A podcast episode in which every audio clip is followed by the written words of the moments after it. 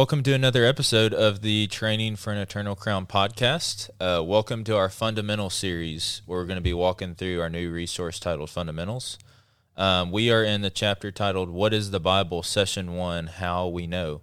Uh, so we're going to be hitting on some objectives today uh, that the Bible uh, was given to us by God because He wants us to know Him. And the Bible is the perfect resource for knowing God and lastly, that the Bible is completely inspired by God. So I'm joined this morning uh, by Jacob Oldham, our executive director, and Adam Spates in from Nicaragua. So appreciate you guys joining today on this episode of the podcast. So, kind of one thing that we're introing this uh, this session for what is the Bible is that our growth as Christians and our growth as baseball players are are pretty similar in their nature. So, guys, if you just want to kind of elaborate on how you've seen that even play out in your own life. Yeah, I, um, it's uh, you know my career in baseball is just a slow, a slow journey of uh, you're learning new skills, you're learning new. Uh, the game evolves as you move up in different divisions, and it's just a slow process of learning new things about the game, how to play the fundamentals, as you say here. Uh, they never change, but they do progress. Uh, they become more and more uh, difficult and challenging as you get older, as there's more nuances in the game. And I feel like the Christian life is a um, my walk with the Lord over the past 15 years has been the the same way. It's kind of uh, the old saying that the the more that you know, the more that you know that you don't know, or something like that. I don't know if I said that right, but that was true in baseball. As the game became so much more difficult. Uh, the older you got and the, the higher skill level you got with the walk with Christ, the more you know about God, the more you understand that you have no idea who He is. Yeah, I would agree. Baseball, when you start out, is hit the ball, run to first, tee ball, um, and as you grow in the game, like Jacob said, there's the nuances there, things that you learn, their depths of the game that you didn't know. Uh, the we have what we call baseball nerds, baseball statisticians. There are so many things that are brought into the game now that we didn't even know when we were coming up in the game. And so um, the depths of baseball are deep, but how much more the depths of the Lord. Mm-hmm. And so I, um, I've been a Christian for 31 years now, and definitely I, I know things that I didn't know. I've learned things about myself that I didn't know, but more importantly, I've learned things about God that I didn't know and my relationship to Him, and that just comes through time and and maturity uh, that Paul alludes to over and over in his in the Word.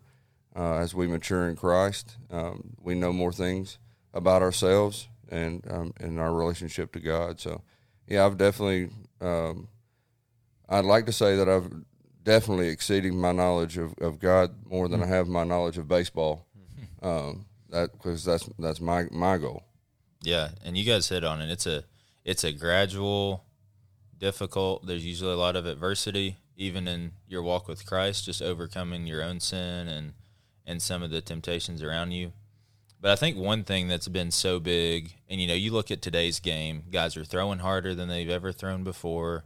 They're hitting the ball harder than they've ever hit it before because a lot of the tools they use to train to train have just exceedingly advanced with technology. Mm. And you know, like there's there's some things you have to have as a baseball player if you want to grow. You got to have a bat, you got to have a glove, you know, you got to have a ball. Like those are the things that you must have to grow. And then there's things that are additional that will help you grow quicker, grow in different ways like a cage, a hitting machine, a tee, you know, just different pieces of technology. And so the one thing we kind of want to highlight today is there are necessary tools to grow as a baseball player, and there's necessary tools to grow as a Christian. Um, with the primary tool being the Bible, like that is the prime tool God has given us to know Him. He wants us to know Him. He desires for us to know Him, and because of that, He has fully inspired the Bible to help us grow. So, what are what are some other tools that you guys can see in the Christian life God's given us to grow, and how have they kind of complemented your reading of the Bible and your reading of God's Word? First of all, um, I wanted to comment on the fact that we do have a lot of tools in baseball, advanced um, more than we, we didn't have uh, in times past, such as Rapsodo and, and you know we're we're spin rotation, uh, all this stuff that we're measuring and, and being able to work off now, and and it's the same with with uh, what we have now in in the Christian world. I mean, if you go back, you know, you go back the first English translations 700 years ago, um, just a portion of the Bible. Um, you go back 500 years ago is the first time people were really starting to get the whole word in their hand, um, and still something that was expensive. So the common man, I remember William Tyndale said that his his job was to make sure that the plowman, the guy behind the plow, knows more about the Word of God than the king, and um, that's in a time where you're having to hand press every single move, every letter block. And now you can pull out your smartphone and you have the word in whatever translation is available, uh, multiple, if hundreds of languages available at our fingertips. And so, uh, just like the game of baseball has advanced in our resources, even more in the things we have for the word of the Lord, uh, you can go. We have multiple uh, subscription services such as Scribd, Amazon Kindle, where we can have millions of books about how to read the Bible, what the Bible contains, and how to live the Christian life. And so um, I use my smartphone daily as a tool for the Bible and to help me understand from guys who have dived, who have uh, dove into the depths of Scripture and brought these pearls out for us. So I, I, I personally uh, am a reader more than I am a listener. I do listen to some sermons, but uh, I thank the Lord for the technology that we have at our fingertips, where a guy across the world can put out an article, and within seconds I can read that article. Yeah, I would I would say in in addition to the Bible, um, God has we can know God or we we've got other tools to help us know God through um, creation, what He's done in creation. Um, I, I think through uh, teachers, the gifts that God has given people. We've got, uh, as Adam said, there's teachers uh, who have given their life to studying this uh, this Bible that we can learn from. We can learn more about who God is um, from teachers, uh, from uh, brothers.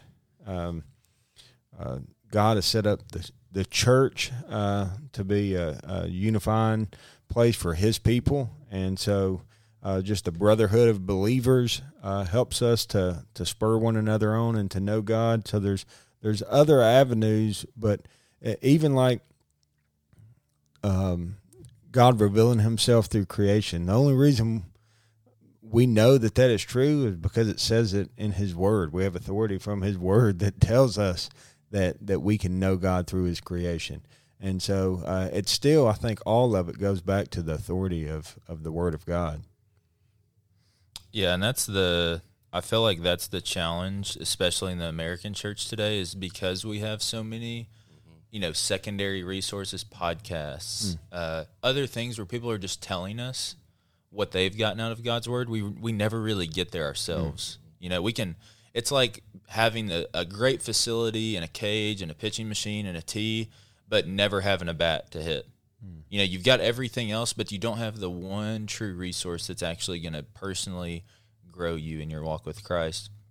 And I love what J. Gresham Machen says. He says it's simply this that if we are really to know anything about God, it will probably be because God has chosen to tell it to us. And that's on page six of your of your journal. Um, but like Romans eleven says, like, oh the depths of the riches of the wisdom and knowledge of God, how unsearchable his judgments and his past beyond tracing out. Who has known the mind of the Lord, or who has been his counselor? Then it goes on to say, For from him and through him and for him are all things. And that's exactly what the Bible is. It is a gift from God, given to us by God, so that we could know God for his glory. Yeah, does it say in Jeremiah that his thoughts are higher than our thoughts? Like, like that alone tells us we need we need a resource that has his thoughts. uh, because our thoughts are going to be different. Left to our own thoughts, uh, we're going to think differently. We're going to uh, know differently than than God. So we need a resource that's going to input His thoughts into our hearts, and that's what the Bible uh, ha- has done for me and for millions of others. And that's what the world needs is the thoughts of God to, to be implanted into our hearts. Yeah. And we'll we'll hit on a whole chapter of just how we the validity of the Bible, the Bible being true. Mm. Um, we'll have a whole chapter on that. But what we can know just now in the beginning of this resource is that the Bible is perfect because it's from God, and that's what we need to rest our faith in. I remember um, when we were talking about doing this uh, fundamental series. What what should we start off with? And I had talked with the captain of the German national team, uh, Simon Goering, who's also a discipler of men and I was asking his opinion. He said, in Germany, the thing that you have to start with is the Bible. Is it true or is it not? And uh, I remember that just put my wheels spinning because you know in, in Tennessee, Alabama, and the in the American rural South, uh, whether the Bible is true or not is not something that's really debated hmm. uh, for the most part in some circles. Sure, uh, but it made me think that truly is the starting place. Um, in Romans 1, it talks about how they knew God, but they didn't worship Him, and they had exchanged the truth for a lie. And now, because they've seen, all men have seen creation, we're without excuse. But how much more us who have access to the Word? Hmm. There's 7,000 languages in the world, and only 2,000 have a, at least a portion of Scripture translated into their own language. We have in the English language an abundance of translations of the Bible and so right there is where it all starts to find to be, become a believer in Jesus, you have to become a believer in God. Mm-hmm. And how do we know whether God is true or not? Well, that comes from the Word uh, being sent in the form of Jesus, but the Word inspired through the guys who have written from Genesis to Revelation. Mm. And, you know, to have absolute truth, there has to be a place to find that absolute truth. And we have it in our hands, but man, how are we going how are we going to be accountable? Us who have we who have the the word so readily available at our fingertips. That's really good. That's really good. And it's just something to hit on in your groups, like Spates was kind of talking about. Is creation is one of those those ways that God has revealed Himself to us, and we can see part of His character. And that's a really important part to hit on with your groups: the importance of creation and what we believe in that. Um, but the Bible is is our primary uh, foundation that we rest on and a fundamental that we must have uh, in our tool belt as believers in Christ. So, as we're about halfway through the podcast today, um, I do want to be able to touch on this chart on page seven of your journal. Um, that just kind of gives us a box score of the Bible, talks about who wrote it, how many books are in it, so on and so forth. And there's a couple things in here that really stand out to me um, that really should should alter our worldview of the Bible, how we revere, how we honor the Bible, and just some things that stick out about it. So, uh, Jacob Spates, I'll kind of give you guys each some time. Just if there's anything that sticks out to you personally out of this chart, or just something that you think is important, just contextually about the Bible, just the way it's put together, the chapters, what it's, why things are titled the way they're titled. So I'll just hand it over to you guys for a couple minutes and let you expand on that. Uh, yeah, probably the most. Um, I don't know if uh, interesting or um, I'm not sure the vocabulary for it, but the uh, the fact uh, that it cost people their lives to get this Bible mm. into the language that I'm reading. Uh, just gives me chill bumps to think about uh, that that people it was important enough.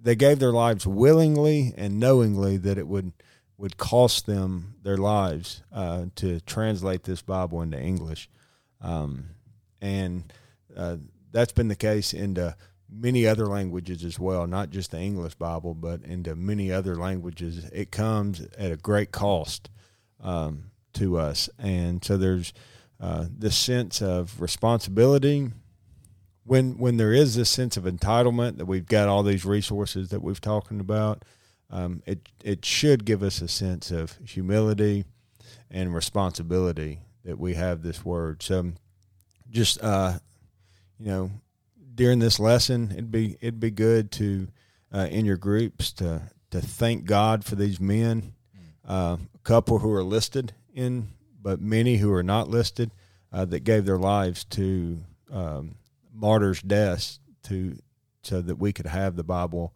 in the language that we read it in uh, today. So that's um, that's one thing for me that that we should be mindful of when we when we talk about uh, what is the Bible. The the other thing, and then I'll turn it over to Adam, is the structure of the of the Bible. One thing that really helped me um, understand what I was reading and how I was reading is how the how the books of the Bible are structured. Old Testament, New Testament, and uh, specifically the Old Testament. It, it, may be good for you and your groups to go to the turn to the opening or the uh, table of contents and and explain what these books are and how, how they're ordered. Um, and just real quickly, like Genesis through Esther is the history of of the Old Testament. So uh, everything that happens occurs in those books, Genesis through Esther. Um, that's the end of the history, and then you got the next uh, five books that are Job through Song of Solomon that are wisdom literature. That's really man, um, uh, for the most part, speaking uh, to God. You think about the Psalms there. Uh, that's a man crying out uh, to God there. Uh, so that's known as wisdom literature. And then you got the prophets, Isaiah through Malachi, the rest of the book. All of this is happening inside that history. So this is when you're when you're reading Isaiah, you've got to go back to a point in the history of uh, the Old Testament that these books are happening. This is God calling out man, speaking through man. So um, just a just a way if you're reading the Old Testament and the New Testament, you got the Gospels, the four Gospels and the Book of Acts. That's kind of all the the history of uh, the New Testament, and then all the letters from Romans all the way to uh, Revelation is happening inside really the book of Acts there. So these are um, uh, specific letters that are being written uh, inside the history of the book of Acts. So uh, the history of the early church. So just th- thinking through it, uh, that really opened my eyes when I'm reading something that this happened. This is not new information. It's not outside the history. This is happening inside the history. When you're reading Romans, this is Paul writing to a church that was really birthed throughout the book of Acts on missionary adventures or or uh, whatnot. So gives you some context while you're reading And in in that graph, I mean, all points are something that are I'm passionate about. But uh, like Jacob said, uh, the guys who have given their life to translating the word. When you talk about Tyndale and Miles Coverdale, I mean, hiding in barrels to, uh, for days to elude people looking for them to kill them for translating the word. Um, and guys who, who um, like Tyndale, who was killed, uh, murdered, chased from country to country to country, with only one mission that you and I today would have the word in our language. Um, is something that we shouldn't take for granted. Uh, and alongside of that is is the one that says that the original texts were in other languages, um, in Aramaic, Hebrew, and Greek and someone who's a missionary to a Spanish speaking country, I've had to learn another language. I'm working on my third. Well, if you count Pig Latin, it would be my fourth language, German, uh, or maybe five if you count my version of English, uh, Southern English that I speak. But um, in doing that, uh, you learn just how difficult it is to to translate something. How words contain meaning. Uh, some Greek words that it takes us a paragraph to translate into English. I remember watching a video of a guy who was a translator in the New Living Translation and talking about how he was working as a linguistic uh, uh, translating for another tribe. I don't remember where, but he said they didn't have a word. They didn't have the noun love. They were trying to translate First Corinthians where it says uh, love is patient, love is kind, and the, and they couldn't do it because the word love as a noun didn't exist in the language. So just the hurdles that these these guys are going through to bring the truth of, of God to the world is something that that's amazing, and also how God has preserved His Word uh, through those languages and and through time, uh, from manuscripts, people translating them, um, bringing them to people, commoners like ourselves, sitting here at this table, um, allowing us to know, like Paul said, the surpassing glory of knowing who God is, to know Jesus Christ, and and that's done. We have the pleasure of not only having it written on our hearts and, and, and in our minds, but having it in our hands to have a daily reminder of who God is what he has done through his son and who we are because of those things. And so uh, it's amazing to me to read in English a text that is thousands of years old from another language, but can still be proved over and over again to be translated not only well, but um, thoroughly. Hmm.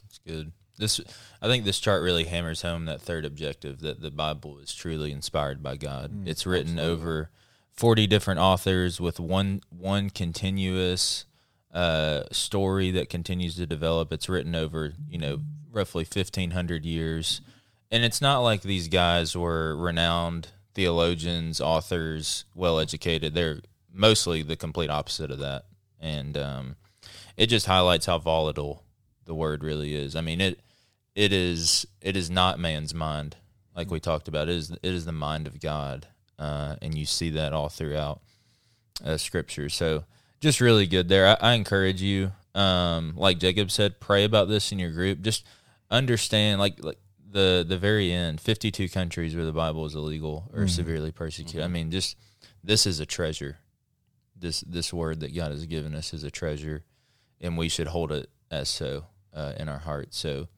uh, I pray that this has been helpful for you in your Reed. I, I would like to. I'm just thinking about you talking about baseball, um, how how we relate um, the fundamentals of baseball to our spiritual life and and practice. We talk about practice a lot, and I just think about in our groups that whether you're college, high school, whatever, like you train every day mm.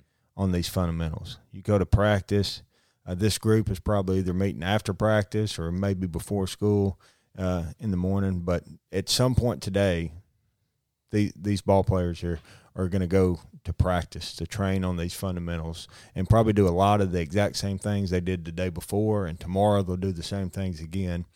And then yet we take and something that for a game that that maybe not can be mastered, but but you can continue to get better and improve on we take the, how unsearchable are the depths of the knowledge of God. Like when we think about someone that we, we can never fully know, but He has revealed Himself and His thoughts and His ways to us, and how we should live, how we should act, how we should treat one another, how we should uh, relate to God, how we should live, and and we we don't train every day for for an eternal crown, something that lasts forever, something that's greater than uh, this game. So I, I would just in, encourage as yeah, as diligent as you are about training uh, in your craft, whether pitching, hitting, fielding, whatever it is in, in the game, uh, all the more we should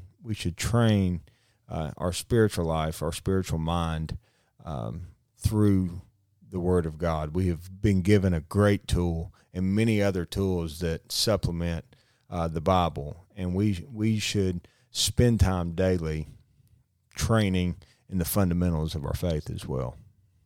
And I would like to say, if you're a if you're someone who has a, a two four two group and you're using this, um, I think this point is is critical. It's, it's, the reason that it's at the very beginning of this study and, and the future studies that are built upon this fundamentals is, is because really and truly, if if if we can't believe that the Word of God is true, the Bible, um, anything we say after that is is null. It's it's it's been it's been canceled out because this is where it starts. If the Bible's not real, is any of the rest of, of what we believe in Christianity real? If it if it's in contradiction to the word, if the word contra- contradicts the rest, then then what are we talking about? Why are you still talking to me? And so I think is when you're working with uh, with men and you're sharing this, this is a point that needs to be hit upon. And then if you're not a, a, a leader, if you're listening to this and you're just someone going through this study, think about this. This is the fundamental of our faith. Everything that we believe comes stems from this book or the 66 books within it. And so if if we believe that this is the truth of of the God that we serve, if this is his word and that his word breathes life and is the power into salvation, how lightly are we taking it? How much time do we spend reading it to be refreshed, to be corrected? What Tim, what Paul says to Timothy, to be rebuked, uh, to to be instructed. How much time are we spending in this word that people did give their life for, uh, including Jesus Christ, who was the Word made flesh?